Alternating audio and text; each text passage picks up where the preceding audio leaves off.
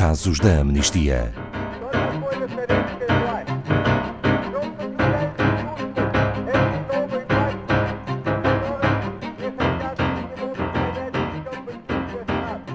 Geraldine Chacon abraçou o ativismo aos 14 anos, tornando-se membro da Amnistia Internacional na universidade e fez caminho em defesa das liberdades e garantias, resistindo a todas as injustiças que vê. É quanto bastou para ser sinalizada pelo governo venezuelano, detida e estar a ser julgada sob acusações falsas. Boa tarde, Paulo Fontes, da Amnistia Internacional Portugal. Quem é a Geraldine Chacon? Uh, boa tarde, Ana Paula, e boa tarde a todos os ouvintes. Uh, muito obrigado por estarmos aqui uh, a falar um bocadinho sobre Geraldine Chacon, que é uma jovem corajosa na Venezuela, um país que enfrenta neste momento todos os problemas que nós conhecemos, não é? a Geraldine começa desde muito cedo a sua vida de ativista, ela sempre quis ajudar pessoas começa a trabalhar em educação para os direitos humanos, que é uma área de atuação extremamente importante. Eh, ela neste momento tem 24 anos e, como eu disse, é uma defensora de direitos humanos e membro da Amnistia Internacional Venezuela. É também vice-diretora de outra, de outra ONG, uma ONG local, que desenvolve programas de capacitação e liderança de, de líderes locais, também técnicas de resolução de conflitos eh, e educação para os direitos humanos eh, no geral, isto para comunidades eh, jovens que estão inseridas em zonas de maior risco e de maior pobreza no país. Paulo Fontes, a Geraldine Chacon foi detida e acusada. Pode-nos contar o que se passou? A Geraldine foi detida e acusada, ela foi detida em fevereiro passado, portanto, por, por agentes armados do Serviço Bolivariano de Inteligência Nacional, eh, que é, no fundo, os serviços secretos e a Agência de Serviços Secretos e de Informações venezuelana, quando estava em casa, eh, em Caracas. E desde essa noite até ser eh, depois posta em liberdade, ela foi liberta em, em 1 de junho, foi mantida no centro de detenção também em Caracas.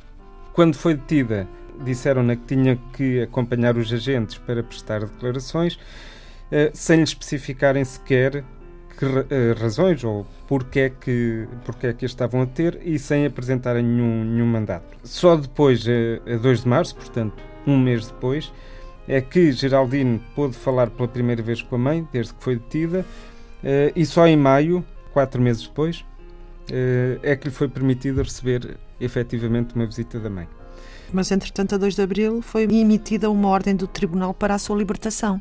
Aconteceu? Não, não aconteceu eh, porque alegadamente o sistema não estava operacional e, portanto, não estando o sistema operacional, não se liberta a pessoa. E, portanto, tem algumas notas que a Geraldine escreve à mãe durante o tempo que esteve detida. Descreve que os agentes da, da SEBIN não permitem acesso a coisas básicas como água potável, nem sequer alimentação e sanitários adequados.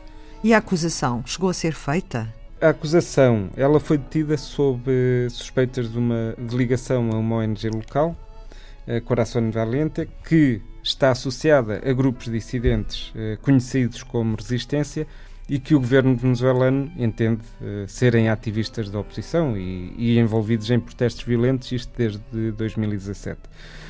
Eh, no entanto, a única ligação que existe entre esta organização e, e os grupos é Vítor Navarro, que foi de facto trabalhador da, da ONG, eh, mas já não é há cerca de três anos. A Amnistia Internacional, entretanto, apurou que Vítor Navarro, ele próprio, foi detido alguns dias antes de Geraldine. Eh, ele foi detido alguns dias antes de Geraldine, sim, e terá assinado uma confissão onde menciona uma ligação de, da, da ONG, ONG da Geraldine uh, à, à, resistência. resistência. Uh, a acusação fala, de facto, em instigação ao ódio e em associação criminosa, mas nenhuma das ações que estão descritas uh, formula qualquer acusação válida contra Geraldine. há uma percepção que a sua detenção é uma estratégia para obstruir o trabalho que faz em defesa dos, dos direitos humanos.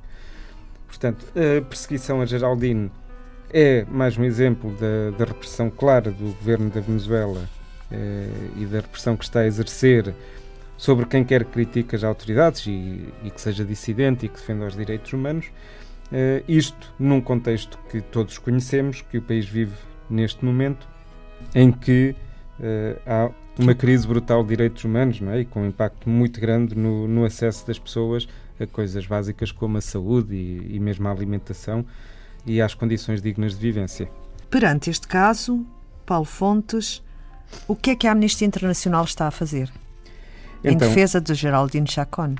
Eh, a Geraldine Chacon é um caso da, da nossa Maratona de Cartas, que é um projeto que decorre no último trimestre do ano, portanto, todos os anos.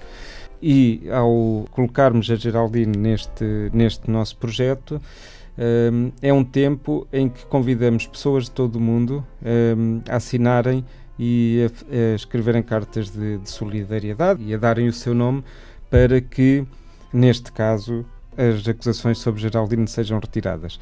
Nós exigimos a liberdade incondicional para Geraldine Chacon, que haja um abandono dos, dos requisitos que põem em risco de ser de novo detida a qualquer momento, não é? E neste momento ela está obrigada um, a apresentar-se em tribunal a cada 30 dias e está proibida de sair do país. Também queremos que seja levantada essa restrição. Pedimos uh, e apelamos a todos os ouvintes que participem também na Maratona de Cartas. Podem fazê-lo através do nosso website amnistia.pt que neste momento esse projeto está, está logo em destaque na primeira página. Podem inclusivamente entrar em contato connosco para organizar um evento local da Maratona de Cartas na, na vossa empresa, na vossa comunidade, com os vossos amigos, até nos jantares de família. Eh, tenha o tamanho que tiver, muitos pequenos eventos podem marcar a diferença. Obrigada, Paulo Fontes.